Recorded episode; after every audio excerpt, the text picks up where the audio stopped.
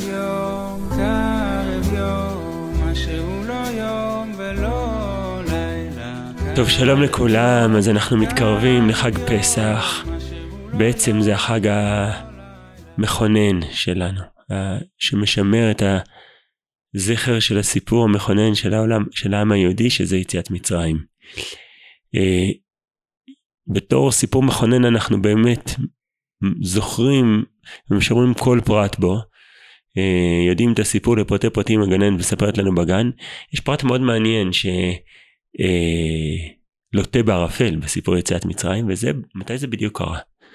אני רגע נכנס ללוח זמנים, לטיימליין של, ה, של יציאת מצרים, אז יש לנו נקודה אחת מאוד ברורה, זה שעוד uh, בערב לפני יציאת מצרים, אחר הצהריים שחטו פסח, ומטרת הקורבן בפשטות למרוח את הדם על המשקוף ועל המזוזות כדי שהמלאך המשחית לא ייכנס, יראה את הבתים מצויים בדם ולא ייכנס להשחית את בתי ישראל ולא יהרוג בכות ישראל חס ושלום. ואז בחצות הלילה השם היכה כל בכור ואז ישראל יצאו ממצרים. פרעה קם בלחץ והוא בעבדה וגירשו את ישראל ממצרים וישראל יצאו ממצרים. מתי בדיוק זה קרה? אני חושב שיש בדבר הזה פער בין פשט הפסוקים לבין חז"ל. כשרואים את הפסוקים, אה, מתואר שמה בצורה מאוד חזקה אה, החיפזון. ש... אה, כי גורשו ממצרים ולא יוכלו להתמהמה. הדבר שמסמן את זה הכי טוב זה המצה. אנחנו אוכלים מצות בפסח לזכר המצות מצה זה שאנחנו אוכלים על שום, על שום המצות שאכלו אבותינו כשהם הכינו את הבצק ולא הספיק הבצק להחמיץ אז גם אם בעולם בלי שמרים לוקח לבצק קצת יותר מ-18 דקות להחמיץ אבל ודאי שתוך כמה זמן הוא מחמיץ. והם גורשו והבצק היה עדיין עפו אה, את המצות כי לא הספיק להחמיץ זאת אומרת שלא לקח שם הרבה זמן זה היה בחיפזון. ליל שימורים מול השם להוציאה ממצרים הוא הלילה הזה שימורים להשם לכל בני ישראל לדורותם יצאו בלילה.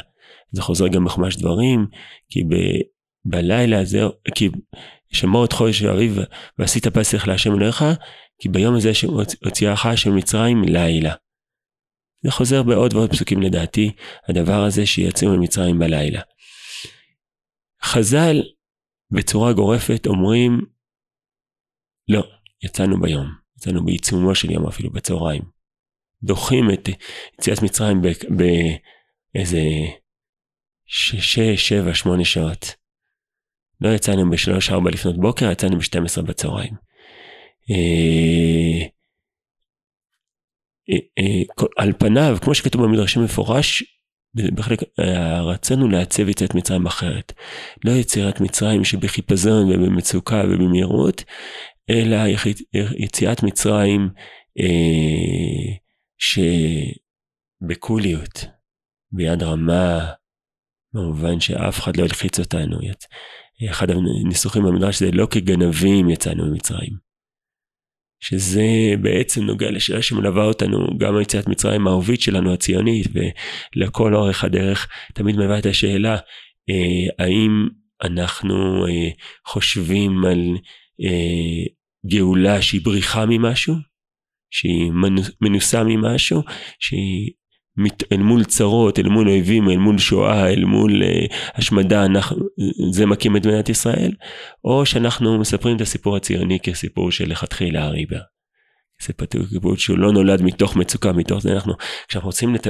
יש משהו תמוד מקטין בסיפור הציוני כשאנחנו למרות שאני חושב שפשוטו הוא כמו פשט הפסוקים שהוא היה נבע מתוך מצוקה מתוך רדיפות ומזה אבל אנחנו יש משהו מקטין בסיפור הזה ואנחנו רוצים להגיד לא זה לא תלוי נסיבות זה לא תלוי איומים זה רצון חופשי. וזה נראה לי מה שחז"ל עשו בדחייה של יציאת מצרים לצהריים אני נזכר ב... נאום אחד מנשיאנו לפני כך וכך שנים, אני לא זוכר, בזמן שהיה גל של אנטישמיות בצרפת, והגיעו מטוסים, מטוסים של יהודים מצרפת אה, לארץ, אה, וקיבל לפניהם הנשיא, היה קבלת פנים ככה רשמית של הנשיא המדינה, לא זוכר מי זה היה מנשיאנו, אה, בנתב"ג, אז הוא אמר להם אה, נאום כזה, ברוכים הבאים וככה, ואומנם אנחנו מעדיפים, אה, היינו רוצים שעלייה לארץ תבוא מרצון אה, חופשי ולא בגלל צרות, אבל גם, לא יודע איך עושים בדיוק את המשפט, אבל גם שבמצוקה כמובן מדינת ישראל פתוחה לקבל אתכם וככה.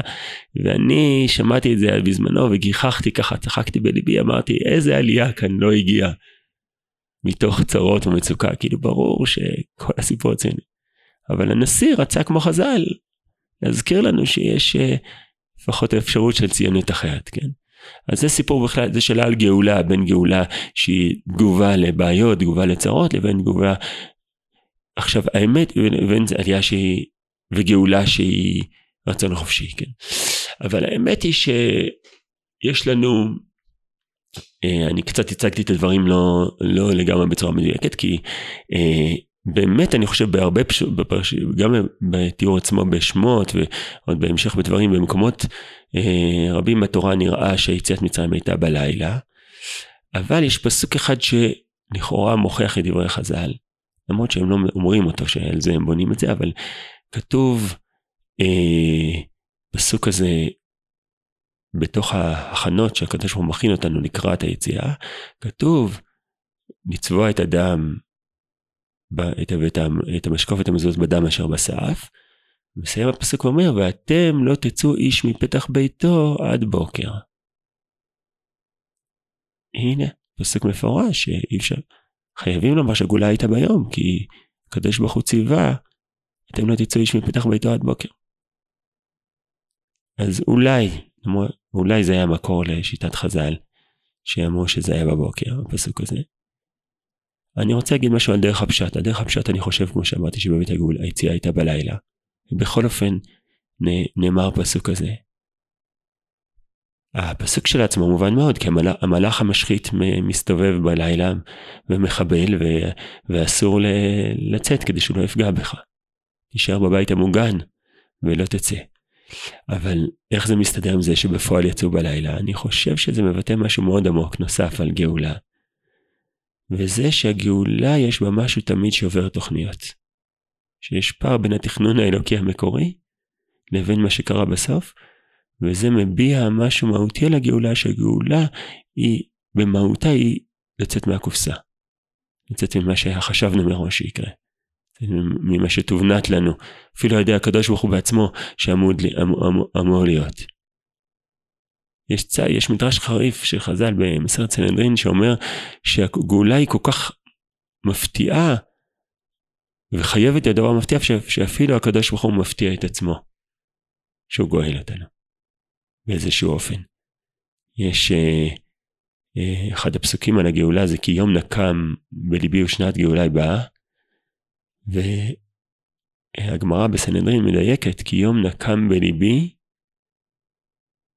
לליבי גיליתי, לאיבריי לא גיליתי. וזה המקור לביטוי היינו דמרי אינשי, ליבה לפומה לא גליה. זאת אומרת, הביטוי הזה שאנחנו מכירים, הלב לא גילה אה, לפה, או כאן אה, נאמר במקור על הקדוש ברוך הוא. הלב של הקדוש ברוך הוא יודע את יום הגאולה, אבל האיברים של הקדוש ברוך הוא כביכול לא יודעים.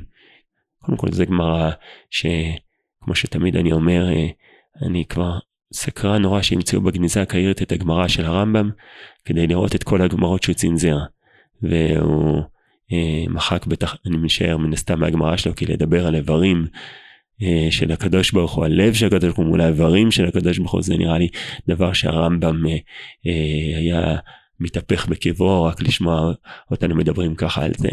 אבל הגמרא אומרת את זה ובמובן העמוק אני חושב שזה אומר שהגאולה היא חייבת להיות דבר פורץ גבולות, שובר תוכניות מראש, אי אפשר לצפות מראש, כביכול אפילו הקדוש ברוך הוא בעצמו לא יודע את התוכניות של הגאולה.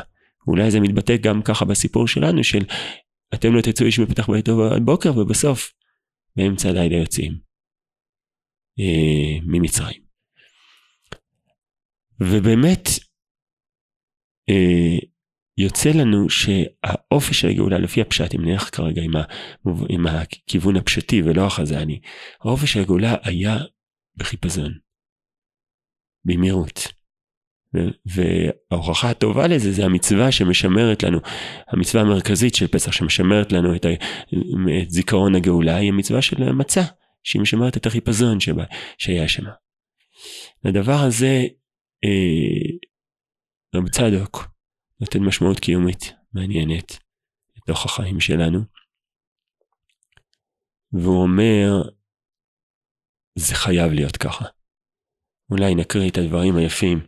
זה הפסקה הפותחת של ספרו אולי הכי חשוב של רב צדוק צדקת הצדיק. הוא אומר אה, ככה, מילים קצרות אבל חשובות.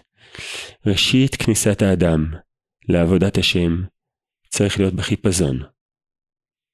כמו שמצינו בפסח מצרים, שהיה נאכל בחיפזון ולא פסח דורות. כלומר, יש דין בהלכות פסח, זה לא רק על מצה שהיא בחיפזון, אלא גם קורבן פסח עצמו, אה, חז"ל למדו מהפסוקים, כתוב ואכלתם אותו בחיפזון, אז שצריך לאכול בחיפזון, אבל חז"ל דייקו, קצת דומה לדבר הקודם שחז"ל אמרו בכלל, הגאולה, אז הם דייקו מהמילה ואכלתם אותו בחיפזון, אותו, הכוונה את פסח אה, הראשון, זה נקרא פסח מצרים, אותו פסח קורבן, פסח ראשון שאכלנו במצרים, אבל לא פסח דורות. פסח לכל הדורות שאוכלים בבית המקדש, לכל השנים, הוא נאכל דווקא בנחת, בשובע, על השובע, בהסבה. הסבה זה הכי הפוך ממותניכם חגורים, ככה תאכלו אותו מותניכם חגורים, מקלכם בידכם ונעליכם ברגליכם. כלומר, יש צורת האכילה שמתוארת בפסוקים היא שיא הקרבית, שיא המוכנה לזוז כל רגע, וצורת האכילה אה, של קורבן פסח שאנחנו מכירים אותה בהלכה, או מה שלסדר שלנו משמר מזה, זה שיא הנחת, כבני מלכים. חז"ל אומרים, זה בדיוק ההבדל בין פסח מצרים לפסח דורות. ומסביר רב צדוק מה המשמעות של הדבר הזה. מפני שההתחלה לנתק עצמו מכל תאוות העולם הזה שהוא מקושר בהם, צריך לשמוע רגע שמתעורר בו רצון השם, ולחפוז אל אותו רגע, למהר לצאת מהם, אולי יוכל. ואחר כך שוב ילך במתינות ולאט כדין פסח דורות. זאת אומרת, מה אומר לנו פה ברב צדוק? בעצם העניין ההבדל הזה בין פסח מצרים ופסח דורות, החיפ... זה לא סתם עניין היסטורי, שפעם היה חיפזון והיום יש נחת, אלא זה מלווה כל אדם בכל תנועה שהוא עושה בעבודת השם, תמיד ההתחלה, תמיד הספתח, תמיד הסטארטר חייב להיות בחיפזון. אי אפשר להתחיל שום דבר רציני בעבודת השם בנחת. ההתחלה חייבת להיות ב... בחיפזון, כן הייתי אומר אפילו בלחץ. במהירות. למה? למה חייבים? למה לא להתחיל ברגוע? למה, למה לא להתחיל עבודת השם נורמלי? הצדק אומר שבאמת אנחנו כל כך מקושרים בתאוות שלנו, והייתי אומר בהרגלים שלנו. החיים שלנו, שגרה שלהם כל כך חזקה. ואז לא קורה שום דבר ולא זז שום דבר בחיים, והכל נשאר כמו שהוא. מה יכול להציל אותנו מהדבר הזה? זה הדבר הנפלא שנקרא רצון. שיום אחד פתאום אני קם בבוקר, הולך בצהריים ופתאום נולד בי רצון. אני רוצה להיות יוסי אחר, אני רוצה להיות יהודי אחר, אני רוצה להיות אדם יותר טוב, אני רוצה להיות יותר קרוב לקדוש ברוך הוא, אני רוצה להיות יותר אבא יותר טוב לילדים שלי, אני רוצה להיות יותר נחמד לאשתי, אני רוצה להיות יותר בן אדם, אני רוצה. זה הרגע שנולד רצון, הוא הרגע יקר יקר בחיים. והרצון, כמו, כמו שאנחנו יודעים טוב, הרצון הוא נורא נורא נורא זמני ורגעי. תוך שנייה הוא עובד. תוך שנייה הוא יכול לעבור הלאה. רצון, אה, אמרו הרבה דרשנים מלשון מרוצה. הוא מתרוצץ, הוא רץ מפה לפה, הוא, אני רוצה ולא רוצה. ולכן ברגע שנולד רצון זה כל כך רגע יקר, שאסור להגיד, אם אני אתחיל להגיד, אוקיי, זה יפה שאני רוצה להיות יהודי, אה, אה, להיות יהודי יותר טוב.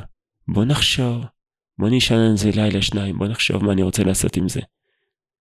הוא יתפוגג, לא יקרה כלום, אני לא אזוז ואני אשכח חזרה, חזרה להרגלים הישנים שלי. רק אם אני אתפוס אותו בגרון, את הרצון הזה, ומהר מהר יעשה איתו משהו. מהר מהר יתחיל איתו איזה תנועה. יתחיל משהו, יעשה משהו עם זה.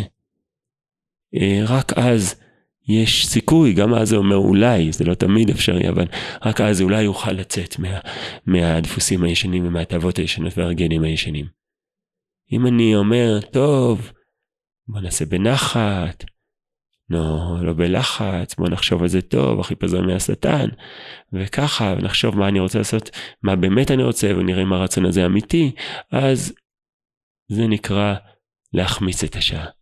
זה איסור חמץ.